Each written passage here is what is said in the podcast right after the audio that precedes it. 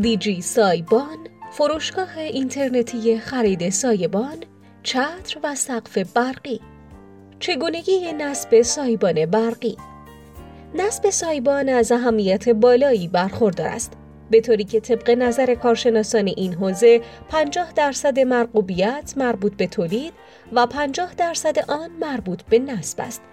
از جمله مواردی که برای نصب باید در نظر گرفته شود. یک بست نصب باید کاملا تراز و زاویه دار به دیوار باشد. دو سایبان نماهای غربی نسبت به سایر سایبانها سنگینتر و مستحکمتر است. بنابراین در هنگام نصب براکت با تخته رولت برای محکم کاری از چسب بتون استفاده کنید. 3.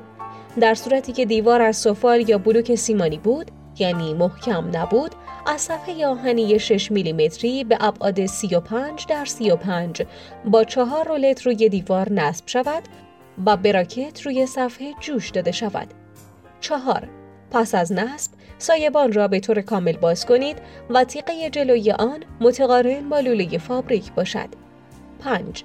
در نهایت تنظیم شیب سایبان برقی به دلخواه مشتری باشد. هزینه اجرای سایبان برقی از موارد تاثیرگذار در قیمت سایبان برقی اجرای سایبان و کیفیت آن است. این مهم است زیرا عمل کرد و مدت زمانی که سایبان قابل استفاده است به موتور آن و مواد بکار رفته در ساخت مربوط می شود. اگر کوچکترین اشتباهی در انتخاب موتور توربو یا مواد اولیه ساخت این سایبان باشد و یا به دلیل قیمت پایینتر material نامرغوب انتخاب شود، کارایی و طول عمر سایبان به شدت کاهش می‌یابد. اجرا کردن و نصب سایبان برقی اهمیت بسیار دارد و امروزه که سرعت از شاخصه های مهم است یکی از نیازهای اساسی برای همه نهادهای جامعه است. سایبان برقی برای هر مکانی مناسب است. اگر رستوران، کافی شاپ یا سوپرمارکت دارید، جلوه خاصی به کسب و کار شما می دهد. بعد از اجرای سایبان برقی با کمک ریموت می شود سایبان را به قدری که می خواهیم باز کنیم و یا به طور کامل ببندیم.